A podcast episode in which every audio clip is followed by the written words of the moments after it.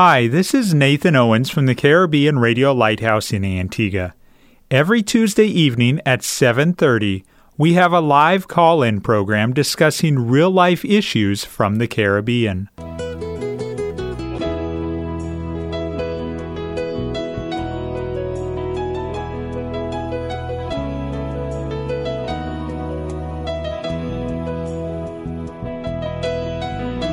Sanctify them through thy truth. Thy word is truth.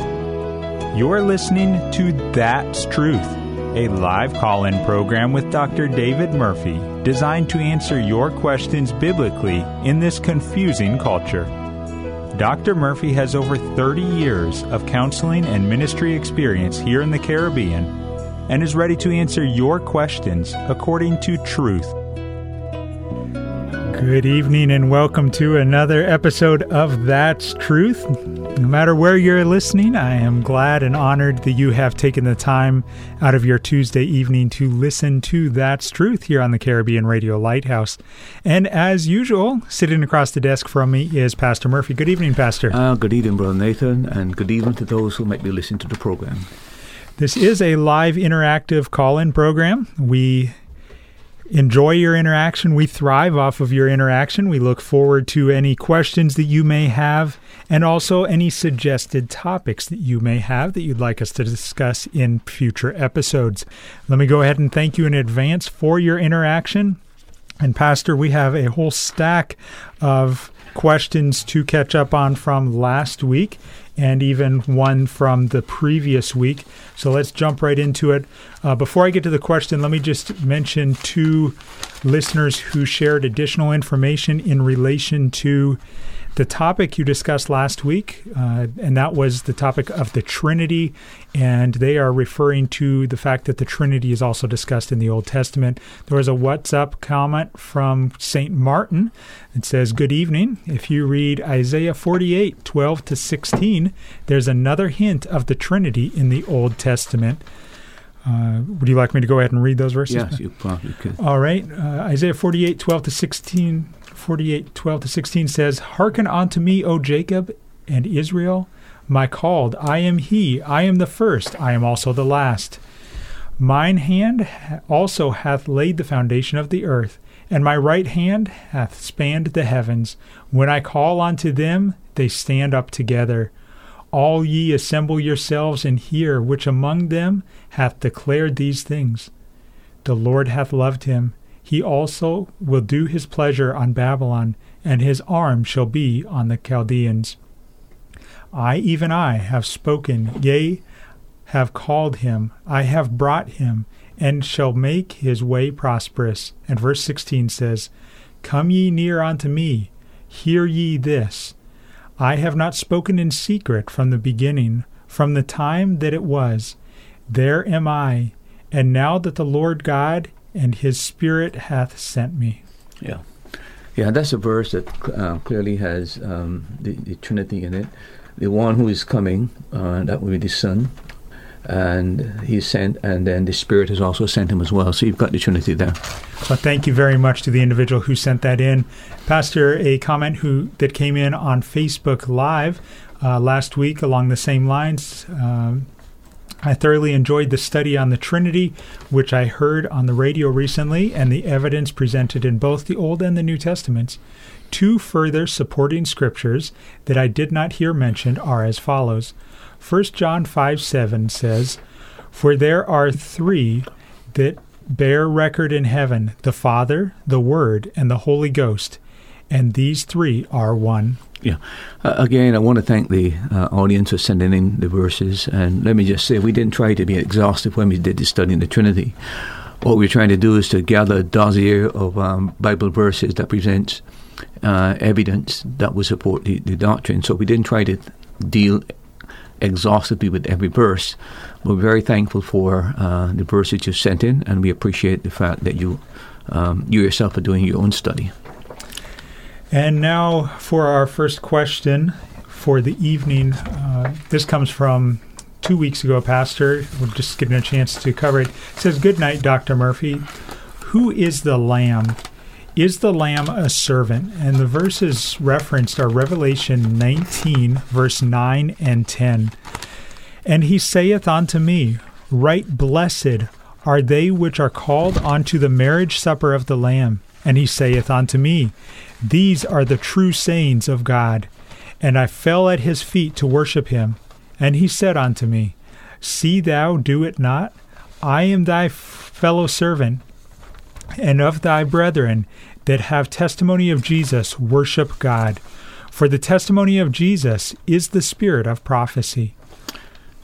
Uh, and then uh, for chapter 22, verse 9 Then this saith unto me, See thou do it not, for I am thy fellow servant, and thy brethren the prophets, and of them which keep the sayings of this book worship God.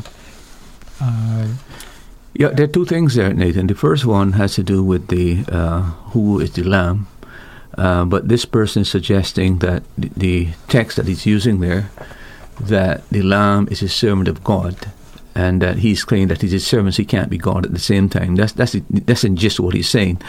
Uh, I just want to talk a little bit about the, the matter of answering the question, who's the lamb. Uh, it's interesting that the person should ask that question because from Genesis to Revelation, there is a major theme in the Bible that is central about God's Lamb who's going to come. It's a major uh, doctrine in theology uh, which has to do with the atonement. If you were to trace the concept of the Lamb throughout the Bible, you'll find that the first mention of the Lamb is in Genesis chapter 22, verse 7. You remember when Isaac and uh, uh Abraham was going to sac- sacrifice his son? Yeah. Uh, Isaac asked a question, Where is the Lamb? And I like the response that uh, Abraham gave. He said, God will provide himself a lamb.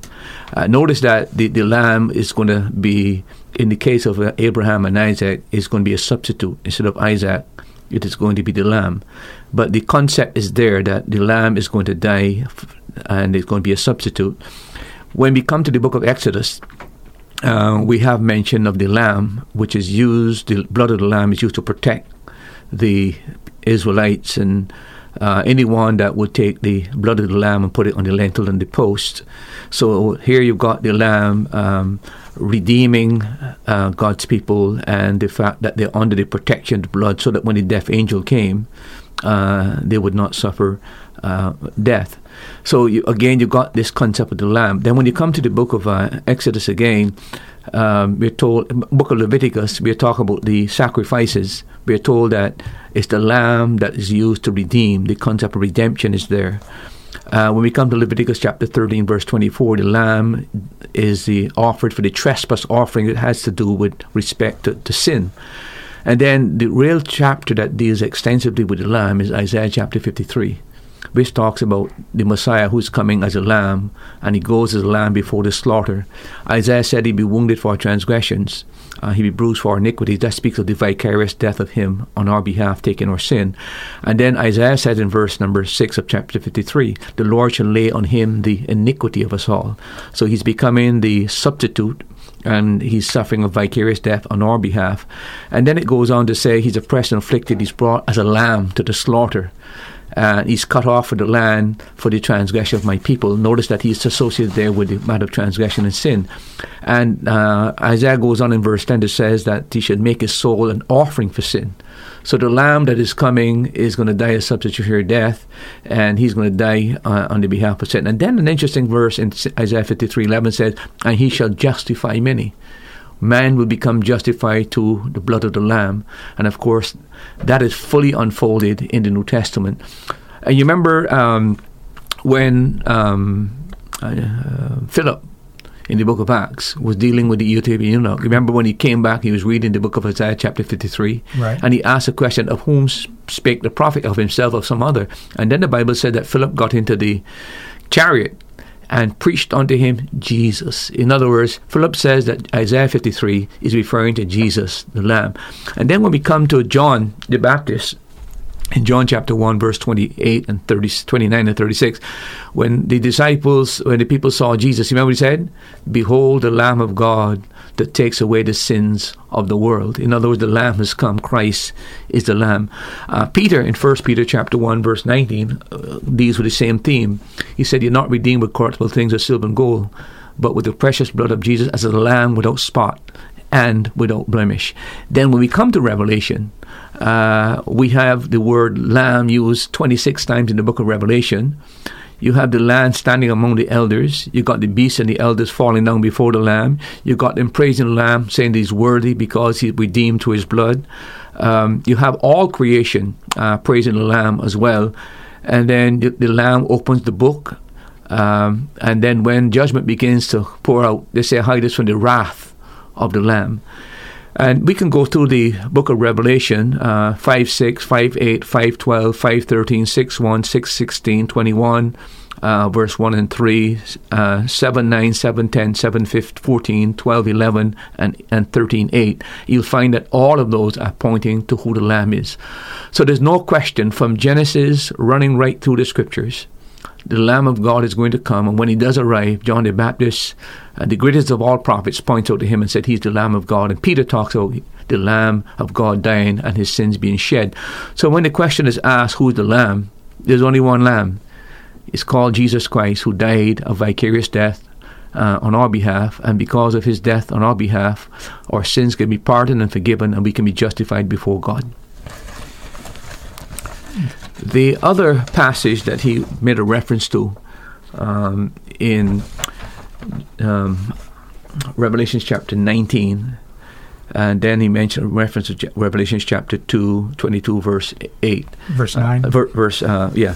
I just want to um, refer back to those verses for just a moment. If you just read them again for me, please, Nathan. Yeah. Uh, Revelation 19, 9 and 10 says, And he saith unto me, Write, Blessed are they that are called unto the marriage supper of the Lamb.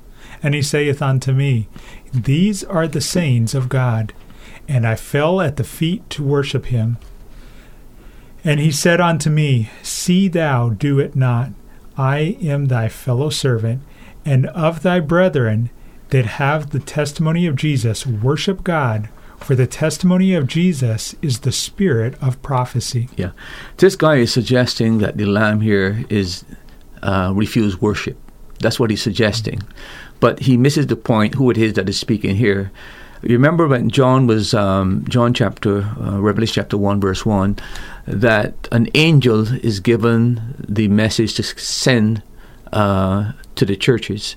In other words, if you look at Revelation chapter 1, verse, uh, verse number 1, uh, it says there in that passage, the revelation of Jesus Christ, which God gave unto him to show unto his servants things which must shortly come to uh, come to pass, and he sent and signified them by his angel unto. So the, the, the servant that he has here is the angel that was sent to deliver the message, but he's he's he's uh, conflating the two of them together. That and I want to show you that's the correct. Look at uh, chapter twenty-two, verse eight, and you see uh, what it says there, 22 verse 8. Uh, verse 8. Uh, let me pull it up. I had verse 9. All right, verse 8 says, And I, John, saw these things and heard them. And when I heard them, see, and when I had heard and seen, I fell down to worship before the feet of the angel. Notice, go ahead, read again. Showed me these things. Yeah, see, it's, it's, it's the same. It's the angel there that he's referring to. He's conflating the lamb with the because his argument is if the lamb was God, he would accept worship, but he yeah. didn't accept worship. But he's missing the point. It's not the lamb that's that's that uh, refused worship. It's the angel that was sent to bring the message, and that becomes very clear when you look at twenty two verse number eight. So that's why he's conflating the two together and creating the confusion. Um, I just want to point out something that it, you know Christ accepted worship in Matthew chapter two verse two when the wise men came uh, at his birth. They came to worship him. We're told that in Matthew chapter 2, verse number 2. Now, if he was not God, any kind of worship would have been heretical and it would be blasphemous. In John chapter 12, verse 6, the Greeks uh, came to, to, and they came to worship him. Uh, in, in John chapter 12, verse 2. In Hebrews chapter 1, verse 6, God the Father says when the, to all the angels, let all the angels of God worship him. So the Father says to the angels, You worship my Son. The point is, if he accepts worship, because we're told to worship one person, one person only, and that is the Godhead. And that is why um, the, the, the confusion is here that he's saying that the the person that refused worship was the lamb and therefore he could not be God. But that's not what it is. It's the angel that was sent to deliver the message. But in other passages of scripture, Christ accepted worship.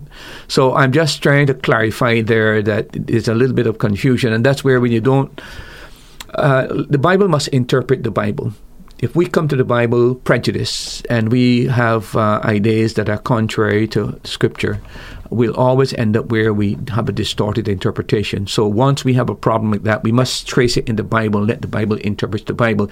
If this person looked at 22 8, he would have seen very clearly it's the angel that refused worship and not the lamb. It's a, a good lesson, a good reminder. Uh, in that case, we only had to go back one verse, but sometimes uh, reading the previous chapter or reading the earlier in that yeah. same chapter, getting context. Yeah, a lot of people miss it as well. That the the message that was given uh, to be delivered was given from Jesus to an angel to give it to John. That's the angel that refused to worship when John saw when they wanted to fall and worship him. If you don't read chapter one verse one and then read chapter twenty two verse eight, you'll never understand who it is that refused to worship, and and, and that's where the clarification comes. Thank you for that very clear explanation. Uh, Revelation 22, uh, let's see, verse 8. We read that. Pastor, can these be put clearer about the glory and worship belongs to El, the highest alone? Is not that so, Dr. Murphy? No, the other thing is that um, the person asks if the lamb is a servant. And uh, we know that if you look at Isaiah 52, verse 13, and you read Isaiah 53, you'll find that the Lord said he was sending his servant. The Messiah is coming as God's servant. The book of Philippians, chapter 2, verse 5, said that he became a servant. Uh, and uh, if you look at, uh, perhaps you should read Philippians chapter 2, verse 5 to 11. Yeah, let me pull that up. Philippians. Chapter 2, verse 5 to 11. All right, starting in verse 5, yeah. it says, let this mind be in you, which was also in Christ Jesus, who being in the form of God, thought it not robbery to be equal with God, but made himself of no reputation, and took upon him the form of a servant, and was made in the likeness of men. And being found in fashion as a man, he humbled himself, and became obedient unto death, even the death of the cross. Wherefore God also hath highly exalted him, and given him a name which is above every name that at the name of Jesus every knee should bow of things in earth, of things under the earth, and every tongue should confess that Jesus Christ is Lord to the glory of God the Father. I think that makes it very clear that uh, even though he was in the form of God, the same substance of God, and then it says he did not consider equality something to be grasped. The, the King James God did not consider robbery to be equal with God. So the equality is there. But uh, as, a, as a son, he becomes the servant of Jehovah to fulfill the will of Jehovah. So it doesn't mean because he assumed the role of a servant, he's inferior. He has taken on that role of redemption. Um, but the person, again, is, is taking the word servant to mean that he's somehow inferior, something that is of a lower standard, of a lower uh, essence or substance. But when you look at the Bible, uh, it's very, very clear that he assumed that role and became a man as a servant. And by the way, you know, when you go to the, the Gospels, uh, there are different portraits of Christ. For example, Matthew portrays him as a king that's going to come. Uh, we know that Luke portrays, portrays him as the Son of Man, and that links him to um, Daniel uh, when he had the vision, of the Son of Man coming to the Ancient of Days. And then, of course, John uh, puts him as the Son of God. Uh, in beginning was the Word, and Word was God, and Word was with God. And of course, Luke presents him as the perfect man, uh, etc. So they're different portraits, but each uh, is showing some aspect of his ministry and his and his and his um, his character and his nature.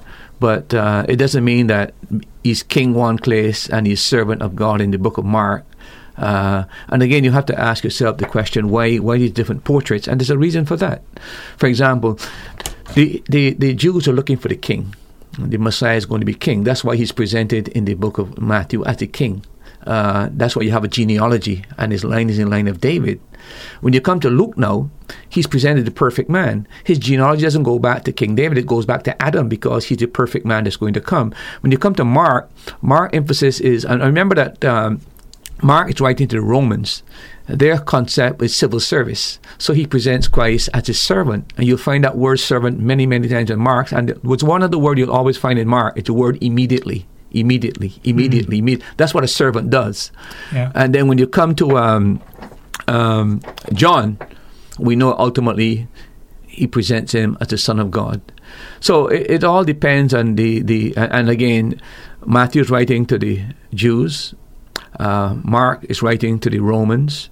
Luke is writing to the Greeks who always elevated man. If you ever see their images and their their their, their, their gods were really men in in some uh, some other form. Uh, so it all depends on the purpose for which the writer was was uh, writing, and as as a result, you've got these different portraits. So because the word servant is used in respect to Christ, it doesn't mean it's inferior. That's a role he assumed, uh, so that we could have redemption.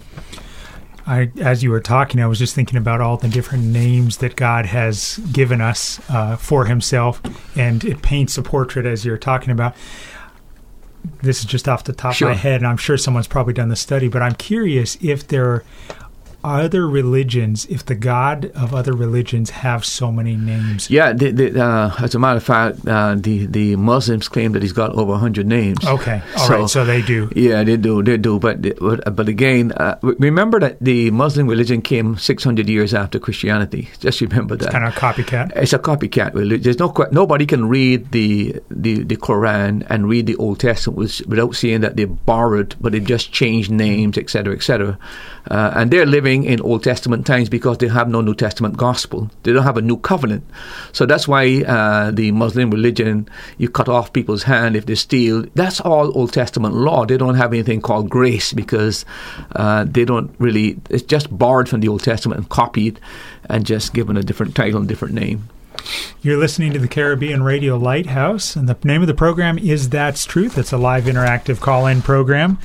There are a number of ways you can interact with us. You can call and be put live on the air, 1 462 7420, or you can WhatsApp or text your question to 268 782 1454. I'm Nathan Owens, and across the desk from me, the voice that you hear teaching is that of Pastor Dr. David Murphy, the pastor of Grace Baptist Church here in Antigua. If you are in Antigua and you are looking for a Bible preaching, Bible teaching church. And everything that we do by the grace of God is based on Scripture. And you don't already have a church home, we would love for you to come and visit.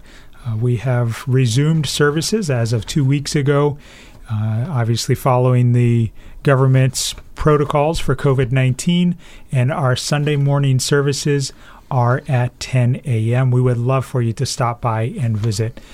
Time across the Eastern Caribbean on this Tuesday evening is 7:53. Pastor, uh, question that has come in via WhatsApp from Antigua.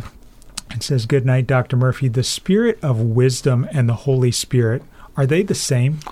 No, they're not the same. Uh, the Holy Spirit is a spirit that gives wisdom, but the reference that the, the person is referring to in the book of Proverbs, um, he talks about wisdom.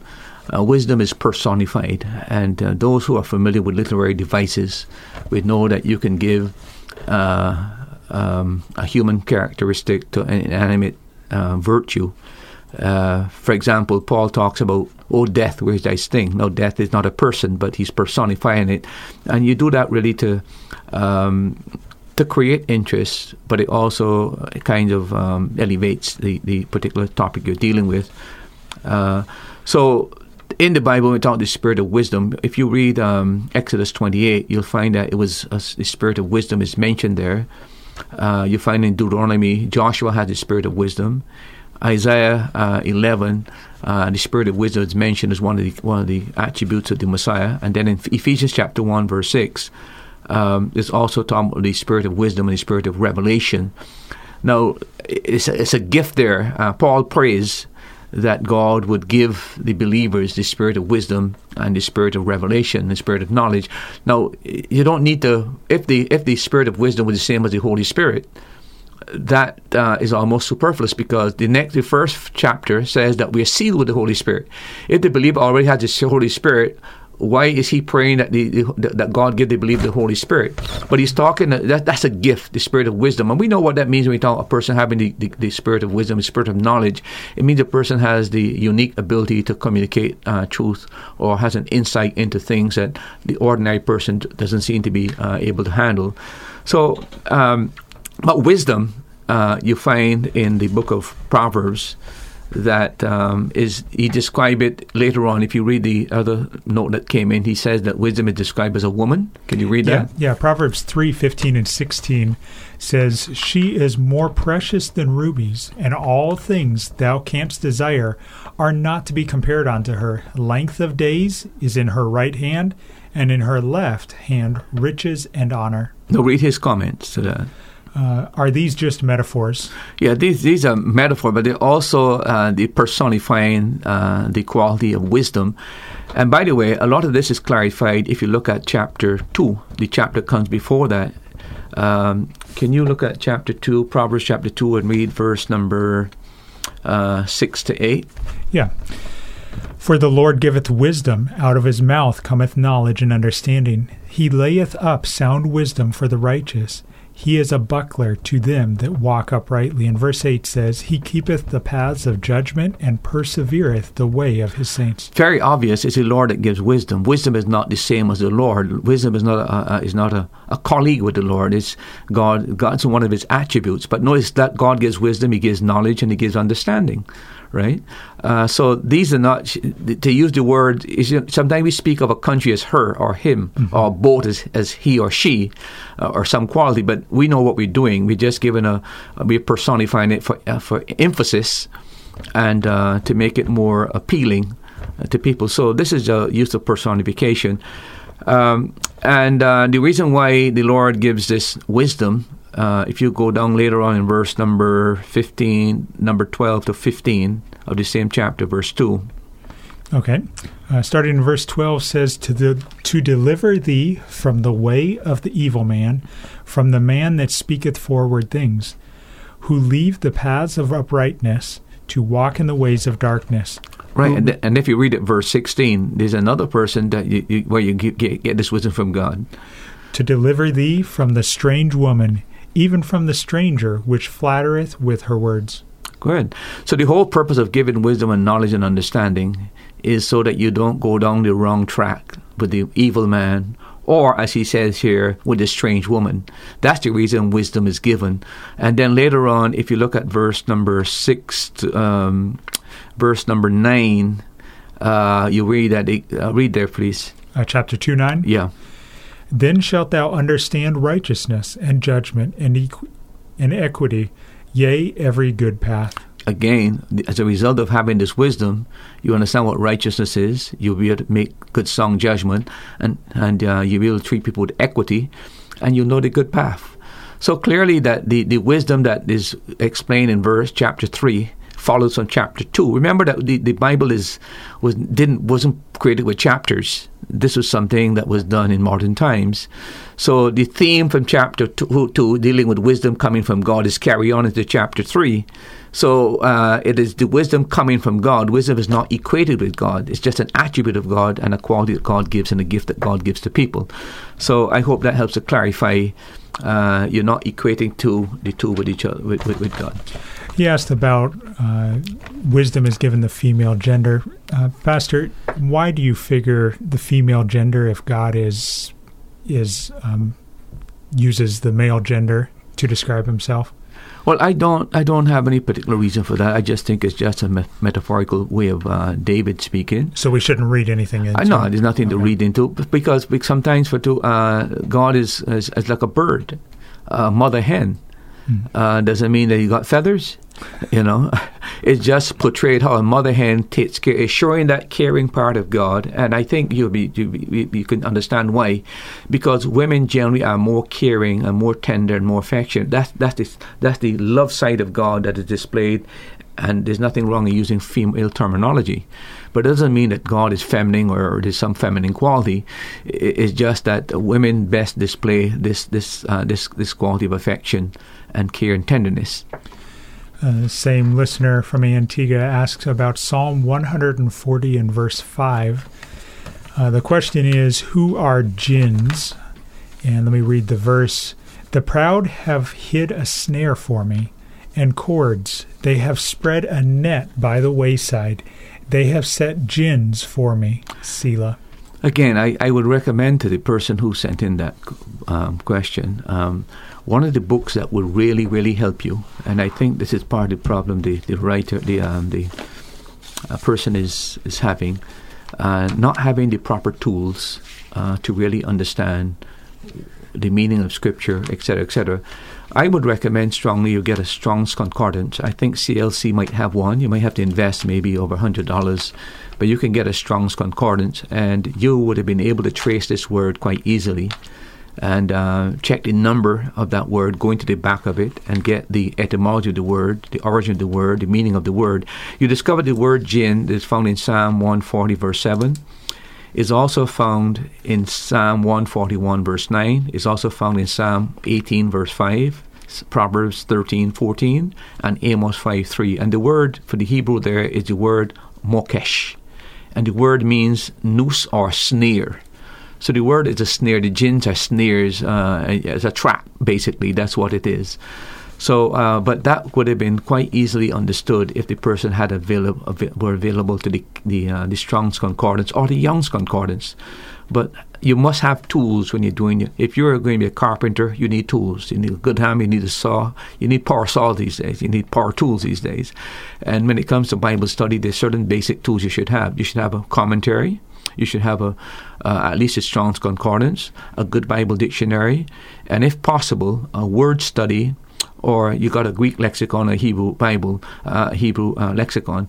But those are the basic fundamental tools if you want to be a serious Bible student, and uh, it will save you a lot of misinterpretations, um, and it will help you to get a grasp of what those words mean. When uh, because words have changed in the um, we don't talk about gins today, but if they had put the word trap.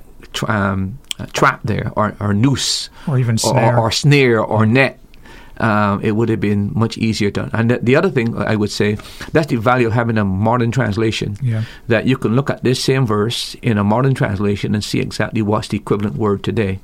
But that, that word gin has to do with traps and snares. And one other question. Also, El and Elohim are not the same, nor Elohim plural to El. Uh, is that an error? Psalm 146, verses 3, 4, 5, and 6. Now, this is where I want to really drive home what I've been saying to this uh, person who's been sending these questions all the time. Uh, number one, clearly the person doesn't understand the Hebrew language. He, he's, he's a neophyte when it comes. Anyone would tell you who understand uh, has a Greek lexicon, a Hebrew lexicon, will tell you the word Elohim is the plural of El. Okay. So clearly, he doesn't understand what he's talking about. Okay, uh, he doesn't take my word for it. So you can almost Google the word El and Elohim. You'll see that Elohim is the plural of El. So that's the first mistake that the person has made. Uh, the the other thing is uh, read read the other section there again. Yeah. So they uh, quote Psalm 146, 3, 4, 5, and 6, yeah. and I can read those. I want to read verse 5. It's a, it's a key verse. Okay, let me pull that up. Psalm 146. And verse number, uh, read verse number 5. Psalm 146, verse 5 says, Happy is he that hath the God of Jacob for his help, whose hope is the Lord his God. Now, I just want to point out to the, the, the person who sent in the question there are two words for God in that passage. Okay? One is the God of Jacob. The word there is El. Okay. Okay? The next one, whose hope is in the Lord. The word Lord there is Yahweh or Jehovah. And the next word, Jehovah, is El. So Jehovah is the is, is, is the man's El, you know, is Jacob's El. The other thing is the person doesn't understand Hebrew poetry because he would have known that's what you call parallelism, synonymous parallelism, where in the first verse, we read it again, the first section of the verse. Happy is he that hath the God of Jacob for his help. Now read the next part. Whose hope is in the Lord. It's the same God. person. That's what you call Hebrew parallelism. And this is synonymous parallelism. What is mentioned in the first part of the verse is um, illustrated in the second part. He's repeating the same thing. So if he knew Hebrew poetry, he would know that the God of Jacob is Jehovah El. In other words, Jehovah and El are the same person. You see what I'm saying? Mm-hmm. But without knowing Hebrew parallelism, the person thinks that you you know that El is not Jehovah, but it, it, this, that's why I use this verse. This verse is saying that El is Jehovah because in verse not latter part of verse five, he said, "Whose hope is in Jehovah, his El." It's, it's so obvious that um, I am having a little problem understanding why it, it is such a problem understanding that um, Jehovah and El are the same. But Jehovah, Lord, which is here, uh, or Yahweh, is the covenant name. El has to do with his power and his might. See, so this, the, the, Jehovah who's coming to covenant is the same God who has all this power and all this might, but it's the same person that's being referred to. It's not two different persons, uh, and, um, that's why. And by the way, uh, I, I did some re, um, some checking before I came. I actually took the Strong's Concordance and checked up the amount of times that Jehovah or Yahweh is mentioned in the Old Testament. It's actually 6,425 times. 6,000. 6,425 times. Yahweh is mentioned, uh, which is the same as Jehovah. So the emphasis on El all this time, on El, 6,000 times that word, that name Jehovah is mentioned in the Old Testament alone. Because remember when Moses asked him, What should I say is your name? And, and he said, I am that I am. That's the same word. Is it uh, what is called the tetragrammaton? Those four Hebrew letters. Uh, and he said, That's my name. And that's what you call the word Jehovah or Yahweh. It's the covenant name of God. He said, That's my name. You want to know who I am? That's my name. But he's also El. But he, as El, he's the creator. He's the one that um, has all power. But in his role as the covenant God who keeps covenant with people, he is Jehovah. And that's the name he prefers to go to because God is a relational God who wants to create a relationship with us. Thank you very much to the individual who has sent in that question. And they say, Pastor, uh, not opposing you. I'm learning a lot from you also. So one other thing, uh, I think he did mention that I said he has a problem somewhere in the in the, one of the things he said. I keep, I keep saying he's having a problem. What I mean by having a problem, I don't mean that we all got problems. But what I'm saying, what I'm trying to say him is, to him is that his problem is he seemed to value the Old Testament and think that the Old the New Testament is corrupt. Okay. You see, that's his problem. His problem, he's not understanding that the the Old Testament and the New Testament form one book. The complement. Uh, the complement, and that the New Testament enlightens and is an, a progressive revelation of the Old Testament. So that's why I say he has a problem in the fact that he is building his whole theology on the Old Testament and thinking that somehow the New Testament theology is contrary to the Old Testament. And that's because he's making a dichotomy between the Old Testament and the New Testament, but they're, they're one book. And that's what I mean by having a problem. I don't mean that. Um, I hope he doesn't misinterpret what I'm saying there. I'm just saying that he's having a problem with his interpretation because he doesn't have a. Let me put it another way, Nathan. He doesn't have a system of hermeneutics that is in line with how you interpret the Bible. And I don't know what, what, what principles he's using, he's using himself to interpret the Bible, but he certainly doesn't have good principles when it comes to interpreting the Bible. You mentioned that the Old Testament and the New Testament complement together to make one book. What is the theme or what is the story that that one book is telling us? What do we need to really grasp? Well, again, you remember what Christ said in, Matthew, in Luke chapter 20, 24 when he's talking to the disciples on the road to Emmaus? When he began to show them, beginning at Moses and the law and the prophets, and said, These wrote concerning me. The entire Old Testament, Genesis to, to Malachi, is about the Messiah. Telling you about him, what what would be, what he be like, where is he coming from, what tribe he's coming from, where he would be born, uh, what what what kind of ministry would he would he have, the fact that he's going to die, the whole theme that he is prophet, priest, and king, uh, so every time you read uh, any of the prophetic writings and you read about a king or you read about a priest or you read about a prophet, it is hammering home again the theme that the Messiah is coming. He's going to fulfill those roles. So the, the, the Old Testament is about the Messiah coming. The New Testament is about the explanation of what the Messiah has done and that's what's all about. Basically, it now begins to zero in and put the prism where you begin to understand what the Lamb was, what his death was, what his uh, character was like, what his nature, etc., etc. So, what, what I might say that the, the epistles and the Old the New Testament is an exposition of the Messiah That's what it's all about. But the whole story from Genesis to Revelation is about God sending His Son, the Lord Jesus Christ, to die a substitutionary death for humankind, that we might be pardoned and forgiven and be able to live with God in glory forever.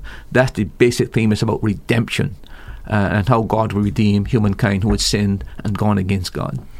So let me ask you a question now, a follow up to that that ties into what I hear a lot of people talking about in today's current Sure. events. Is Jesus Christ, did he come for social justice? Look, I had a, I think we had a, a person who um, sent in, um, we had a conversation sometime weeks ago, months ago, where a person said that um, he's going to devote his life to social justice. What Christ came to do is to redeem humankind. He, he came to uh, have man's sins forgiven. Uh, the pursuit of human justice, if a person feels that's their calling, I don't have any problems with a person who is a Christian wanting to make things in society better for everybody and having a, a, a kind of equality and and uh, um, help to resolve injustice, etc. But that's not the mission. The mission is to call men out of a doomed world that is under the wrath of God and say to those men, escape the wrath that's going to come. This world is not going to improve. This world is going to get worse. It's not going to get better. The Bible tells us that this world ends in a cataclysmic judgment and that evil men and seducers will wax worse and worse.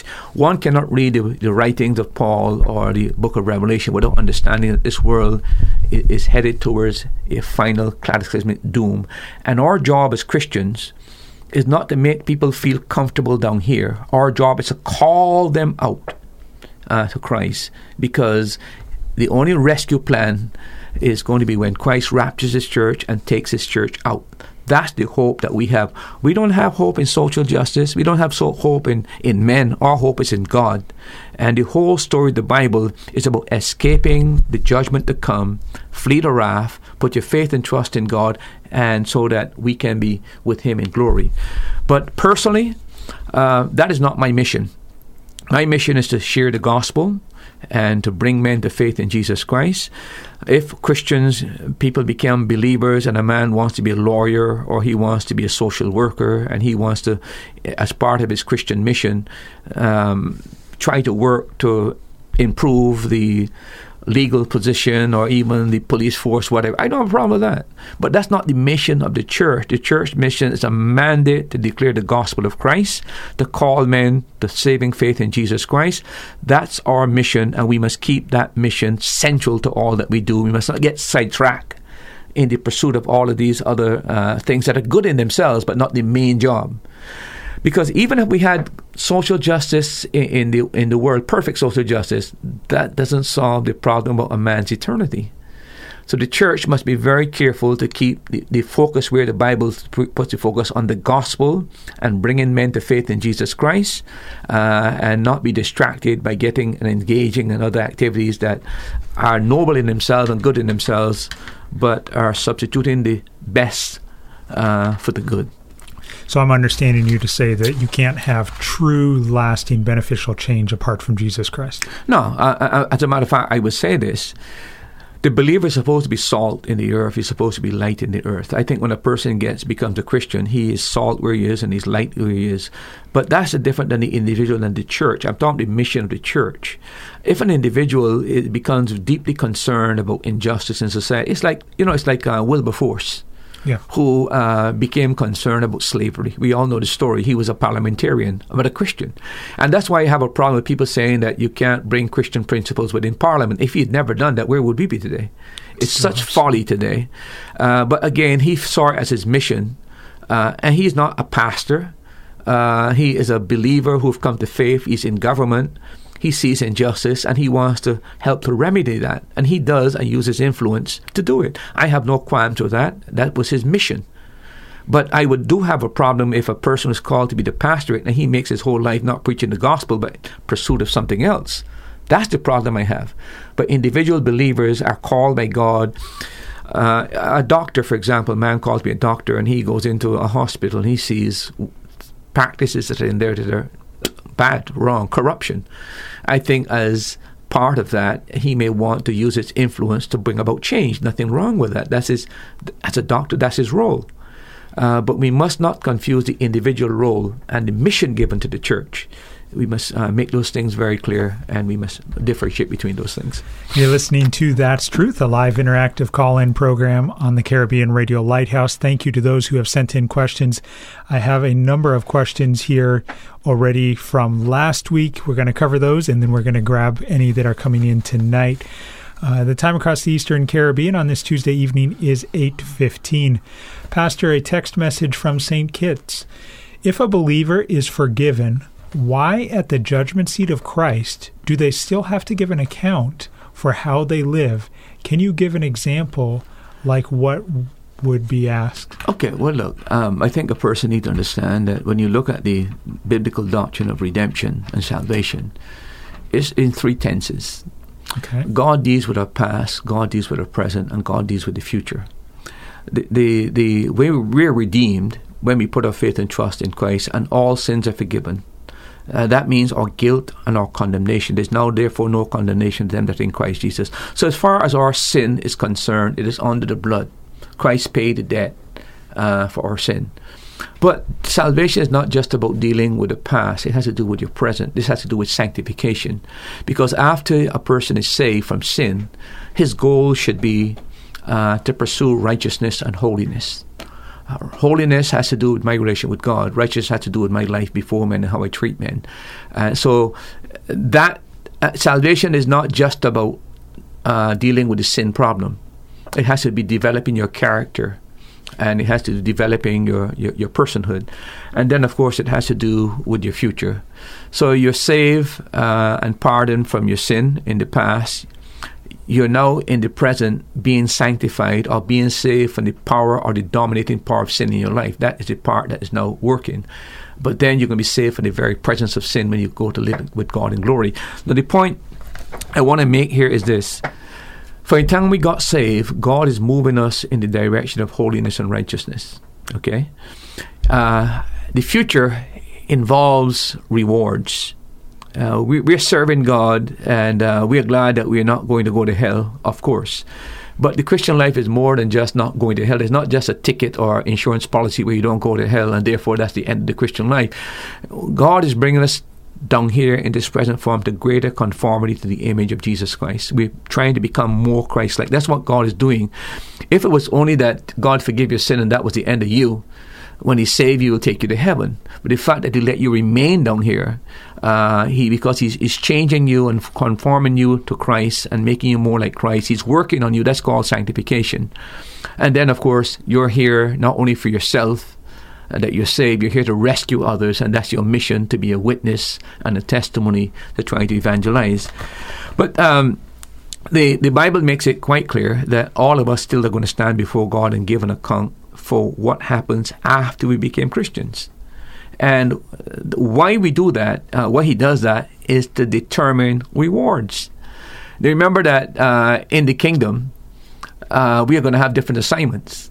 In the, some of the parables, our Lord illustrated that one be given five cities, ten cities. Of course, he's just saying that responsibility is dependent on what we do here.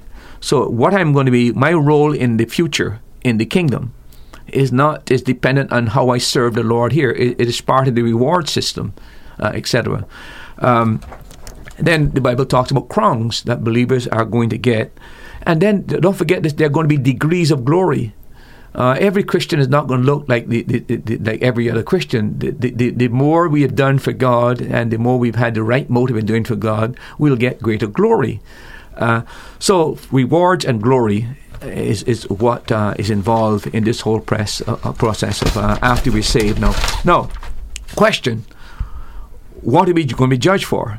Well, if you look at Corinthians chapter 9, first Corinthians chapter uh, chapter three, sorry, verse nine to fifteen, could you read that? Yeah, it says, "For we are laborers together with God; ye are God's husbandry, ye are God's building." According to the grace of God which is given unto me, Oh, as a wise master builder, I have laid the foundation, and another buildeth thereon. But let every man take heed how he buildeth thereupon. For other foundation can no man lay than that is laid, which is Jesus Christ. Now, if any man build upon this foundation gold, silver, precious stones, wood, hay, stubble, for every man's work shall be made manifest, for the day shall declare it, because it shall be revealed by fire, and the fire shall try every man's work of what sort it is. If any man's work abide, which he hath built thereupon, he shall receive a reward. If any man's work shall be burned, he shall suffer loss. But he himself shall be saved, yet so as by fire. Yeah, Paul is talking about we standing before the judgment seat of Christ, and uh, those of you that are familiar with the word judgment seat is the bema seat. And again, uh, the word bema um, those that do any study will know that it's the the the uh, at the Olympics, basically the Greek Olympics. The bema had seen was where the athletes would come in and be given rewards. Okay. There's not a this is not a seat of judgment uh, in, in, for damnation or condemnation. This is this is a, a, judgment of deciding who gets rewards and what rewards you get. Um, the other thing that uh, Paul points out that the foundation is Christ, right? We're building on that foundation after a person gets saved, you're saved, and the foundation of your life is Christ. But you're building a life on that foundation, and that life you're building depends on what kind of service you're rendering to the Lord, what kind of work you're doing for the Lord. That's why uh, Paul talks about in verse 13, the fire shall try every man's work. What was he said there, verse 13?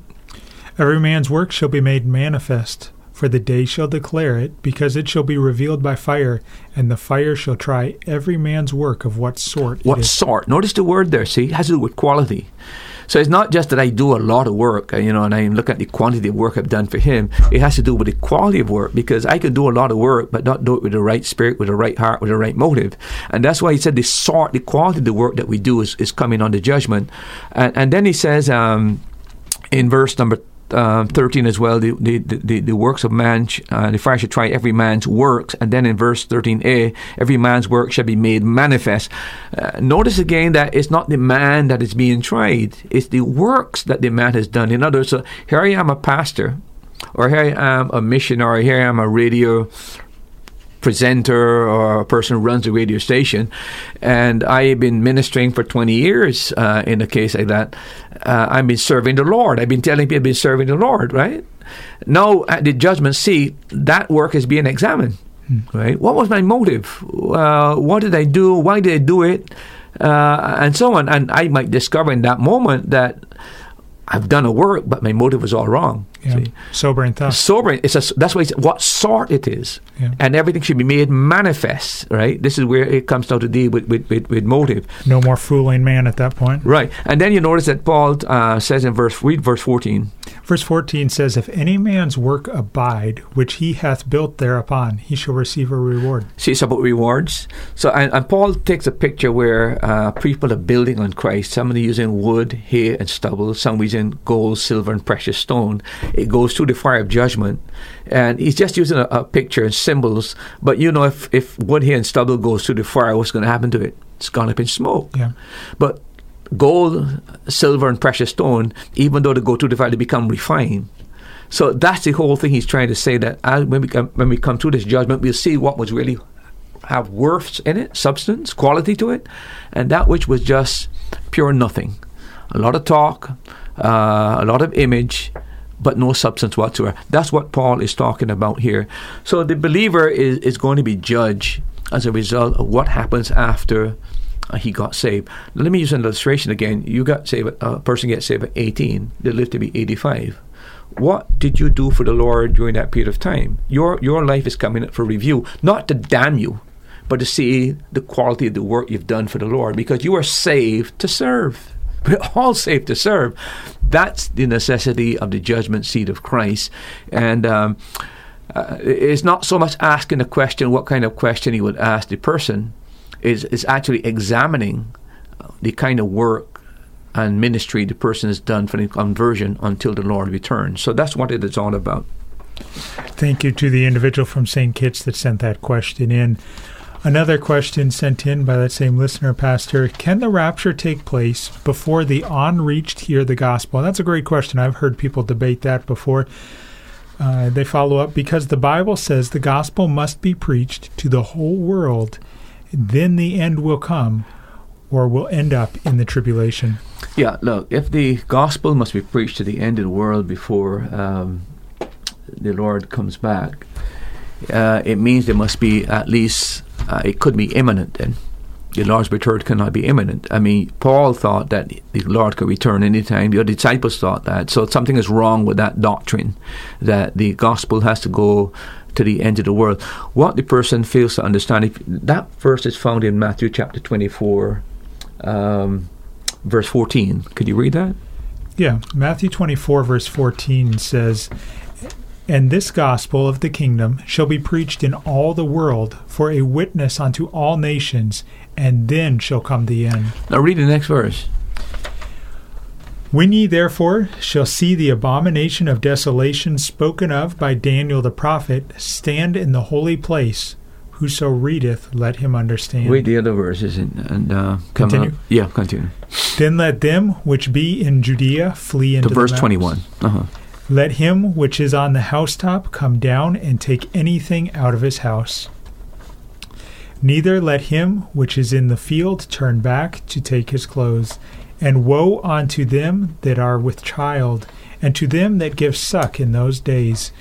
But pray ye that your flight be not in the winter, neither on the Sabbath day. For then shall be great tribulation, such as was not since the beginning of the world to this time, nor, no, nor shall ever be. Again, if you also look in um, the same passage, chapter 24, um, if you look at verse um, uh, verse four, verse three.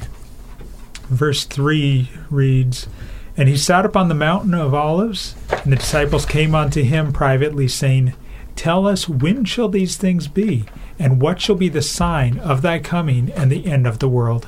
Again, notice that this has to do with the sign of his sec- his coming. This has to do with the rapture because there's nothing, no signs. So this is dealing this. Verse fourteen has to do in the context of the tribulation period.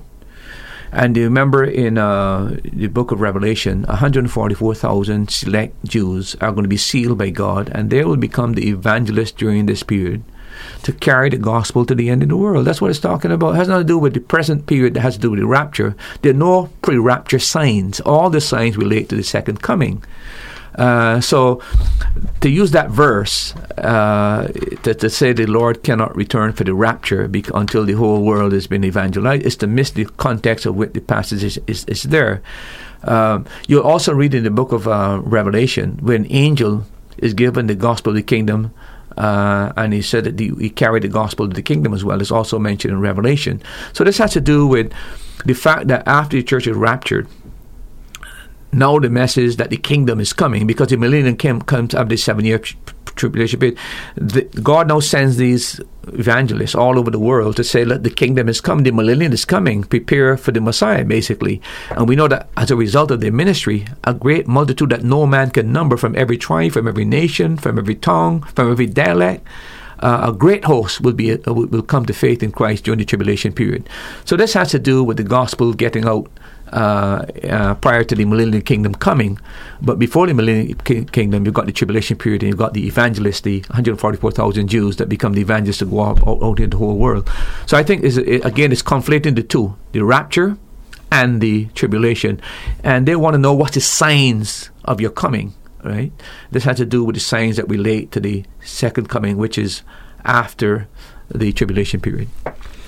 And another question uh, what was Pharaoh's government like? Did God approve of it, and what type of government was it? Well, again, uh, I did some reading on, on that, and it depends on which period in the Egyptian history, whether it be the Old Kingdom, um, uh, whether it be the Middle Kingdom, uh, or the the new uh, what dynasty you're talking about. But substantially, uh, the Kingdom of Egypt was a monarchy and uh, ruled by a king, as as you know, Pharaoh was a king. Uh, but it, um, whether God approved it or not, uh, God established human government, and any government that is there, the authority, God has established the authority. Uh, the the whole because government is instituted by God, ordained by God uh, to to punish evil and to uh, recognize good. So, uh, but in terms of the Egypt itself, um, uh, we don't have in Scripture any indication that uh, God approved the pharaohs that were on the throne. Now, He approved human government; doesn't mean He approved the individual. But when you read the story uh, in the in the Old Testament, clearly um, the Egyptian pharaohs uh, sought to destroy uh, the Israelis. Not only kept them in bondage, but also tried to commit genocide when they tried to take the infanticide when they take the, the children that were two years and younger, tried to destroy them. So, and Egypt, by the way, is always perceived as the a force that is trying to fight against um, God's people in the Old Testament. It's not so much the form of government, monarchy, because Israel was a monarchy as well. What I think we need to understand that the pharaohs themselves, uh, the thing about Egypt is their their gods, uh, and the pharaohs and the worship of their gods. Uh, I think I mentioned another program that when we freed the ten plagues that uh, was executed against Egypt to liberate Israel and emancipate the Jews and send them into the promised land uh, God said, I will execute my judgment against Pharaoh and against the gods of Egypt uh, in, in, the book of Exodus. And those 10 plagues, I think I've said this on another occasion, each plague was God defeating an Egyptian god. Uh, for example, the, the water was turning to blood. Uh, and the, the god that is being attacked there is Nilus, which is the river god, the river god of Nile, and he was able to turn the water into blood the frogs, when he brought frogs of the water to spread the land, uh, the goddess that the god that he was defeating there, the god of goddess of uh, reproduction, a god called Het. Uh, you know, I can go down line by line, and each one of these judgments was actually the defeat of a god that the pharaohs were worshipping. And then to add to that, by the way, um, uh, these gods were Ra and Sira and, and uh, Shu and Typhon and Puta and Seb and uh, Kephara and Het. All of these are, are, different gods that were brought. But another thing that uh, is interesting when you study the Egyptian history is that, you know, we have a trinity. They had a trinity as well. Uh, their trinity was a guy, uh, one god was called Osiris. Um, he was the main god, and he was killed by Set. And then um, Horus, uh, his son, uh, killed Set and resurrect Set. And then you had a, the, the, the, mother god called Isis. So you had Isis, Horus, and uh, Osiris. These are the this is what you call the Trinity in uh, Egyptian uh, theology. It's interesting, by the way, that you got um, Isis, which is God, the Father. You had the Son God, which was Horus, and then you had the Mother God, who was Isis. Exactly, exactly what has happened within the the, the mother, son, and daughter, mother, son, and um, God. Who does that remind you of? God, the mother, and the son.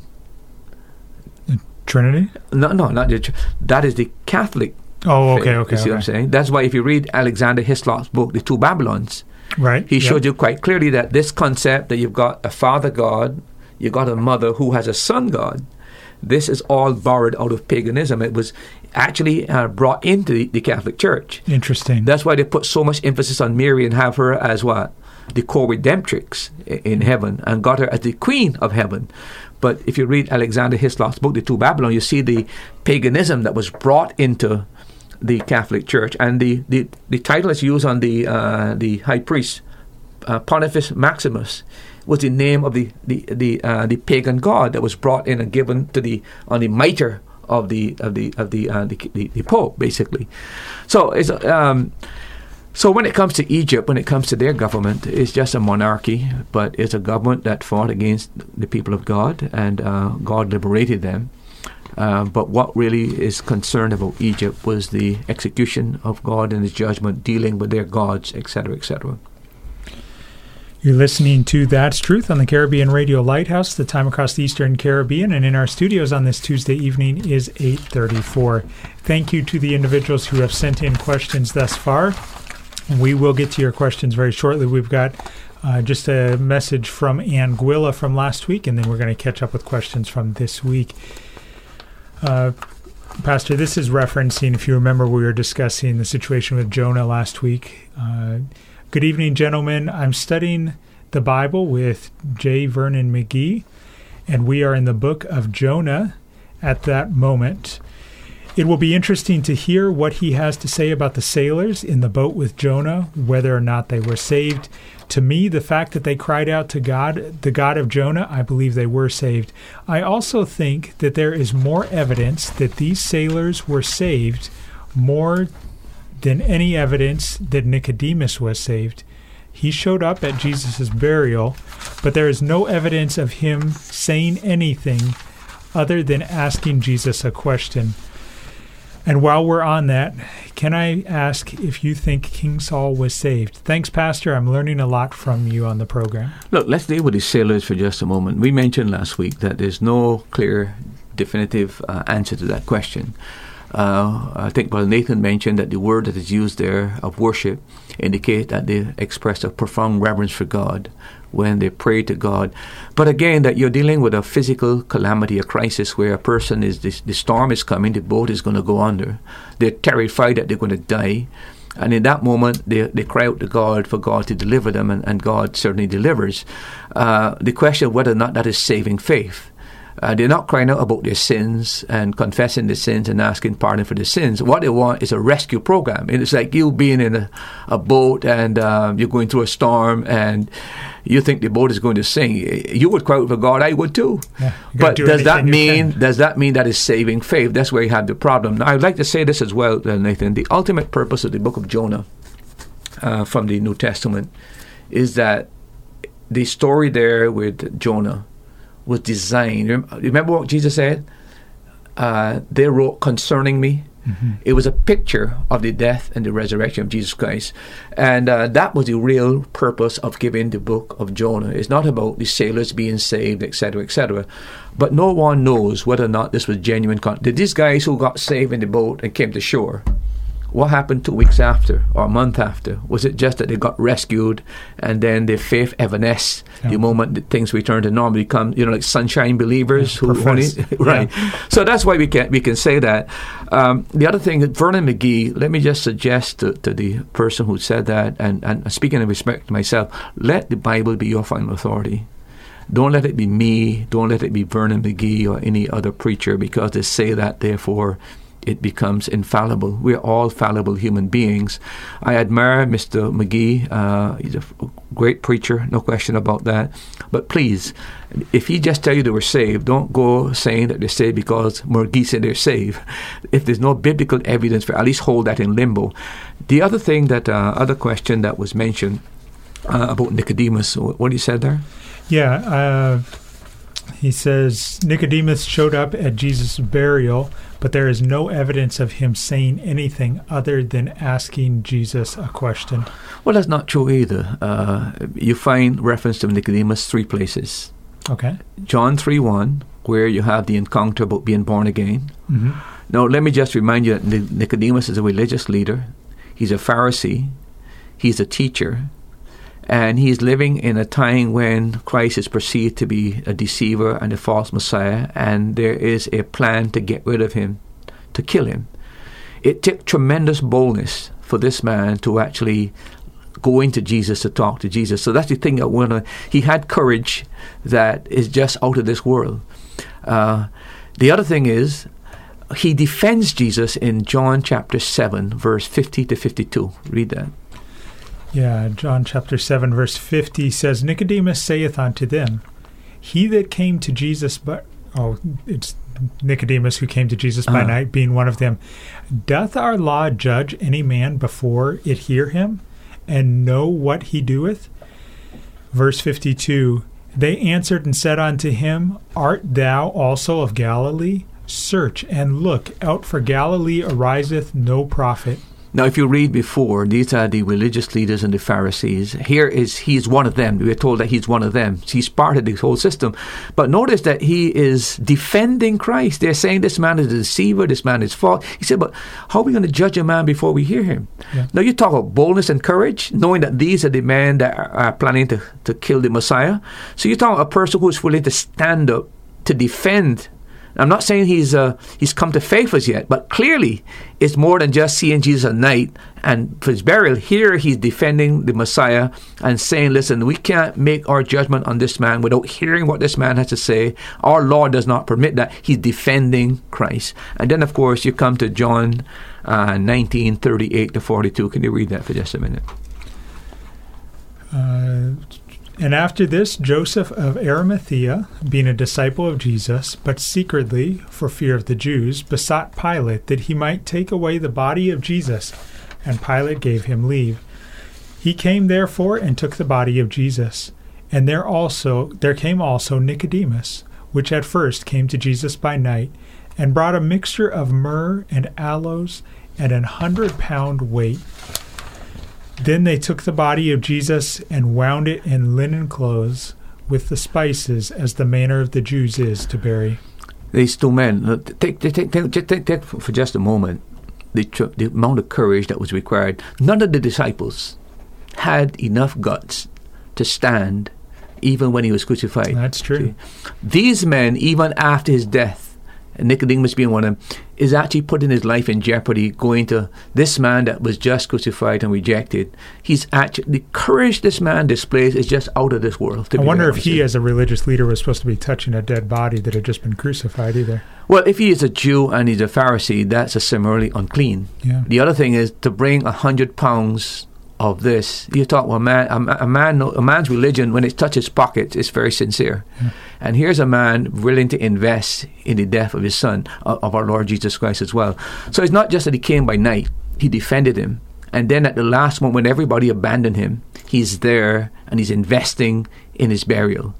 Uh, even at this point, all we can say is that he was searching for truth. He came into contact with Christ, but the, the real possibility is that Nicodemus came to faith and trust. And I think that there's more evidence on this basis for Nicodemus perhaps being converted than the sailors who just in a moment all they said save us uh, from, from, from this this uh, this storm.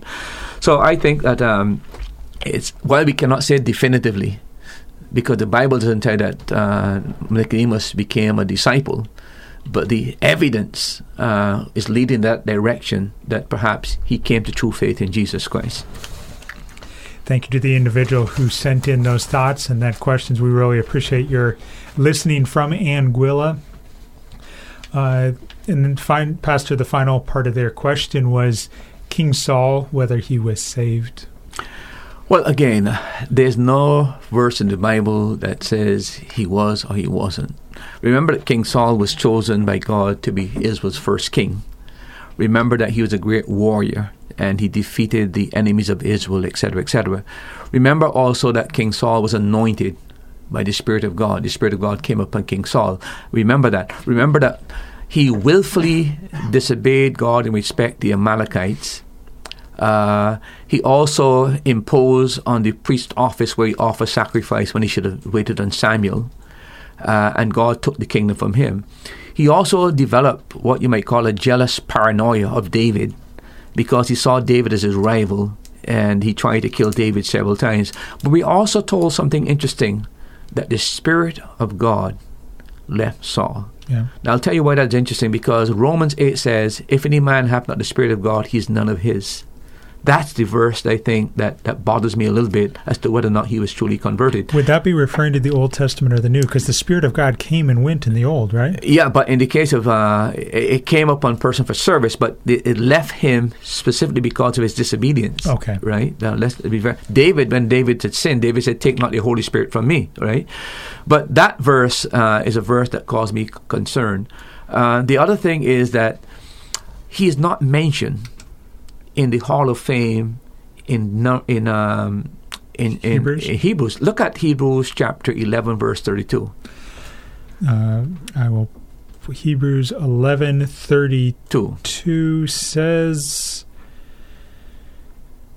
"And what shall I say? What shall I more say? For the time would fail me to tell of Gideon, of Barak, of Samson, of Jephthah."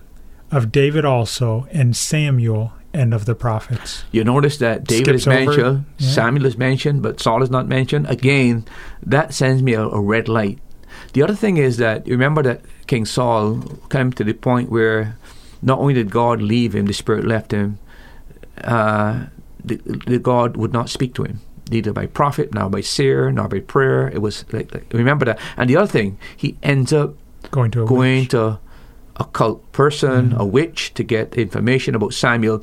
But here's the one verse that gives me hope that he might be a Christian. Mm-hmm. I'll tell you why. When Samuel came up, and uh, Samuel said, Well, you troubled me. And then Samuel said, By tomorrow, you're going to be with me. Mm-hmm. That is found in Samuel, 1 Samuel chapter 27, verse 15. That gives me hope that it's either that he is saying, Samuel is saying, Well, you're going to die like me, or you're coming the same place I am. And if he's coming the same place he was, he certainly would be a, a, a, a person who was saved. So this is the one redeeming verse that lets me believe there's a, a window of opportunity that maybe, uh, in spite of his disobedience, uh, et cetera, et cetera, Saul was still converted because he's going to the same place as Samuel. Yeah. Pastor, we have a caller calling from Bendals Antigua. Thank you for calling, and go ahead with your question, please. Good evening, good evening. Good evening, sir. Good program as usual. Thank you. Uh, Pastor, Yes, sir. Uh, when I, no, he didn't talking about, didn't just say the that was saving was. He explaining, because he have a series going on about the book of Jonah, Uh huh. and he had talking about after the set of see the miracle that Jonah God do with him. After the, after the, they cast the Lord and fallen Jonah, and they see the miracle that God do Jonah tell them for them in the city. So they become fearful. Understand? So, Uh, we're, so- we're having a little trouble understanding. I don't know if you can get a little closer to your phone. okay. What I, what I telling you, uh, I say what Maggie are talking about. You hear me good? Yeah, I hear you now. Yeah, he are talking about after the sale of cast the Lord and fallen Jonah. Uh huh. And Jonah explained to them what happened, what he do. Uh huh. They become fearful. Uh huh. And after he said, cast him in the water and they cast him and so they become fearful. So they call on the God of Jonah. Uh huh. So he said that he believed after this miracle, they believe, believe they get converted, they get saved. Uh-huh. But he didn't just say they were saved in the beginning because remember he said they were pagans. Uh huh. Yeah, so that was he had explaining Yeah. to the Yeah, but that, that's a subjective interpretation uh, because, as I pointed out, um, I hope you're, you're listening. It's possible for me in a minute. I, I to put yourself in that boat, and uh, what you're really concerned about is that the boat don't collapse and the storm doesn't overwhelm you. What you really want is physical deliverance. You want to be saved, not saved from your sin, not saved eternally. What they are asking God to do is to deliver them so that they don't drown in the sea. So that is why I'm saying to you that it's still a subjective thing. Nobody can speak with any certainty. And the fact that they're called upon God doesn't mean that they were calling to Him in faith to redeem them, to save them from their sins. That's the point I'm making because there are people who call upon God every night. But you, you talk to them and ask them, Are you saved? They tell you, No, I'm not saved. I know I'm not saved. Uh, and there are people who ask the Lord to deliver them from something and the Lord delivers them, but that doesn't mean that they're converted. So that's the point I'm making. But it's a subjective thing, it's interpretation, and uh, we can't speak with any certainty on the matter. And the reason why I said that we got to be very watchful about men, including myself, by the way, the Bible has to be our final authority. Uh, we listen to men and uh, we interpret, men interpret the Bible. But if the Bible is not clear on a particular issue, uh, uh, like this one, we can't come to anything final and definitive. So if if suppose McGee said that these men were saved, but suppose you hear another Bible teacher saying, well, it's possible these men were saved physically but not saved spiritually. Uh, that's not a matter for debate and discussion and, and get into anger about. That's something to say, you know what? Uh, it's a different interpretation, and the Bible is not clear in this matter. So it has to do with the person's um, subjective opinion on the matter. Follow me? I I understand what you're saying because as you say, a, a junkie man will we grab enough straw. You're right about that. See, it's not it's not so much a moment, you know. I mean, we get saved in a moment, but it's what happens after a person calls upon God and asks for forgiveness and pardon. You know, it's not because it's not everybody say, "Lord, Lord, Lord," will enter the kingdom. Yeah, yeah, yeah. He made that very, very clear. You know, it's Yeah, what yeah. follows as a result of that because genuine faith will always resent, re- re- result in a changed life. Mm-hmm. Anyone that has genuine faith in Christ and in God their life must change. If their life haven't changed, I don't care how long they've called, when they've called, and how often they've called. It is not a genuine conversion. If any man be in Christ, he is a new creature. He's different. I understand what you're talking about, Pastor. I believe what you say because there's no record showing that after they they move, they, they get away from that storm. If they there's no record showing that they they save and nothing showing that. So I and and that's what you say. I believe what you say. Yeah, but again, I'm not I'm not uh, I'm not knocking Mr. McGee to be honest with you because as I said, I really enjoy him myself. But I'm just saying that we can't speak with certainty where the Bible uh, is not very very clear. We just have to allow for opinions Yeah, to differ on that matter. Yeah, I have to say amen for that. I, Okay, I understand. Thank you for the explanation. and God bless you. No, Thanks for calling. Okay, good program. I continue listening up here. Thank you, sir. Thank you for the encouragement. Have a blessed night and continue to encourage others to tune in to That's Truth here on the Caribbean Radio Lighthouse. We have seven minutes left on the program tonight, Pastor. Uh, WhatsApp question that has come in tonight from Antigua. Uh, good night uh, to the program. Question Which day is the original Sabbath? Please refer to John chapter 20. And I believe these might be the two verses in that chapter that they're referencing. John chapter 20 and verse number 1 says, The first day of the week cometh Mary Magdalene early, when it was yet dark, unto the sepulchre, and seeth the stone rolled away from the sepulchre. And then skipping down to verse 19, it says, Then the same day at evening, being the first day of the week, when the doors were shut, where the disciples assembled for fear of the Jews, then came Jesus and stood in their midst and saith unto them, Peace be unto you. I'm not too sure what the, the point is there. The Sabbath has always been the Sabbath. Sunday is not the Sabbath. So I hope that it, I hope the person is not inferring that the you know if you read some of the um, the reformers and they talk the Sabbath, uh, they're not talking about they mean Sunday. It's just that they think they use in other words when they talk the Christian Sabbath, they're talking about Sunday, not talking about the Sabbath Sabbath. But that's not biblical. No, the Sabbath is always the Sabbath. I mean, Sunday is Sunday and Sabbath is, i- is Saturday. So when we worship on Sunday, we are not worshiping the Sabbath. We worship on the day to honor the Lord's resurrection. Uh, so um, we're not saying that Sunday is the Sabbath. Now, the Sabbath was changed. Sabbath was never changed. Sabbath was always Sabbath, which is a Saturday. Monday is the first day of the week.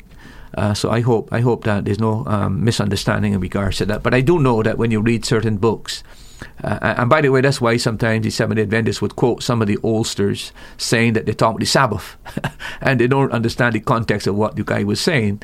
Uh, the Christian Sabbath, uh, they would use the, that word in turn, but referring to the Lord's Day as opposed to the Seventh Day Adventist Sabbath. And another WhatsApp message that has come from Antigua.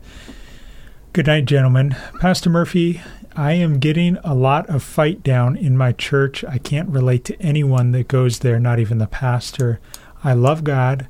I want to serve Him, but it's hard doing it there. What should I do?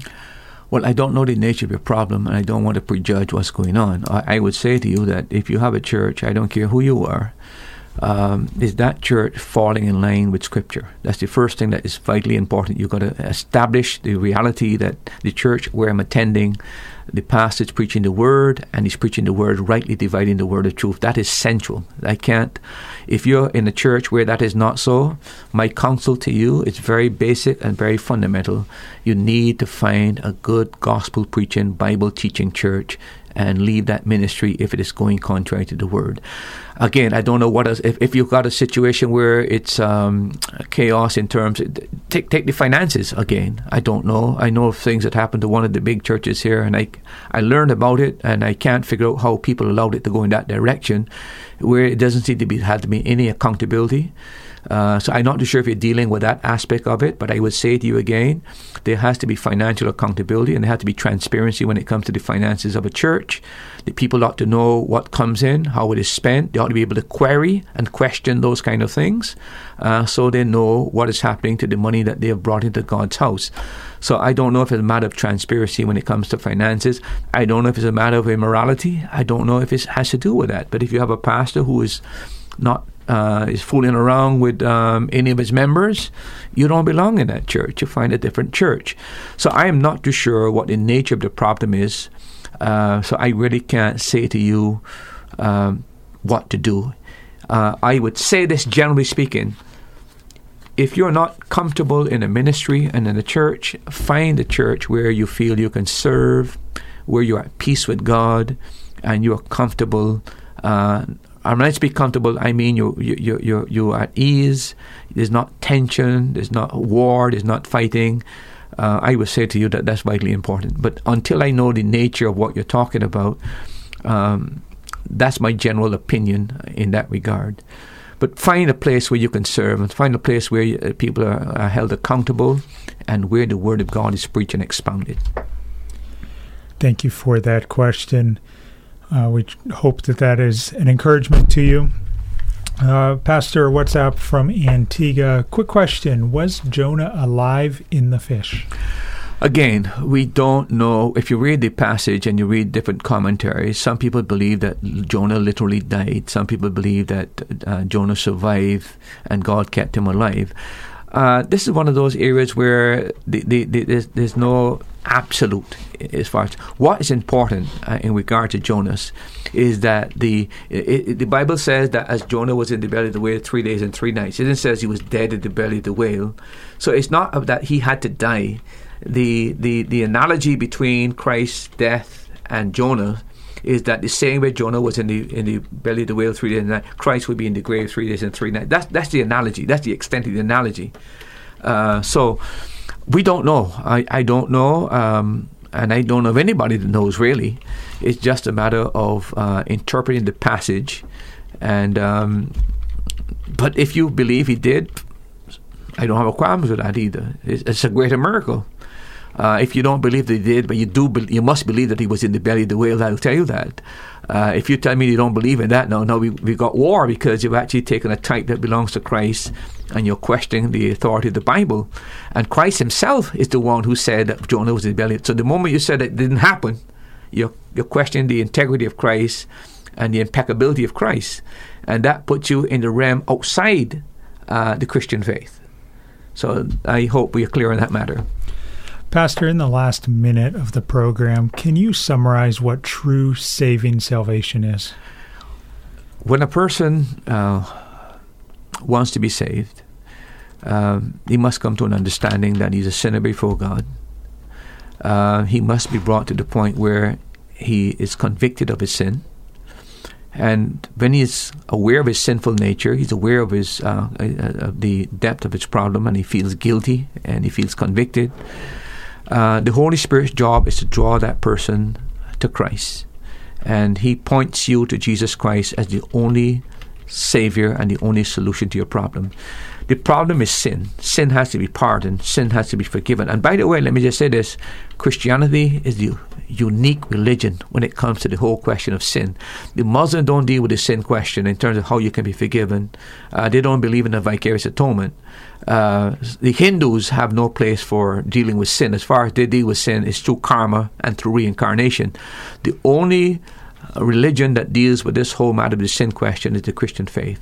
And it says to you that Jesus Christ died as your substitute so that your sins can be pardoned and forgiven, and that God Himself accept that sacrifice on your behalf.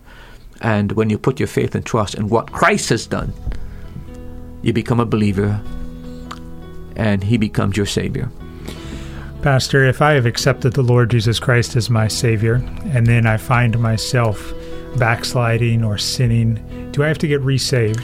Absolutely not. We confess our sins before God, we come, and He cleanses and He forgives us. We are His sons, He is our Father. We don't become disinherited because we've committed sin. Thank you very much for your clear biblical teaching tonight, Pastor. We look forward to next week. Thank you for your questions tonight. We really appreciate it. And I believe we are all caught up with questions as of right now. And so if you have questions between now and next week, go ahead and send them in. We'll start out the program with them. Otherwise, we will continue picking up with our teaching. Have a good night. Thank you for joining us for today's program. We pray that the Holy Spirit uses the truths shared from God's Word to strengthen your faith. Now you've heard it. That's truth.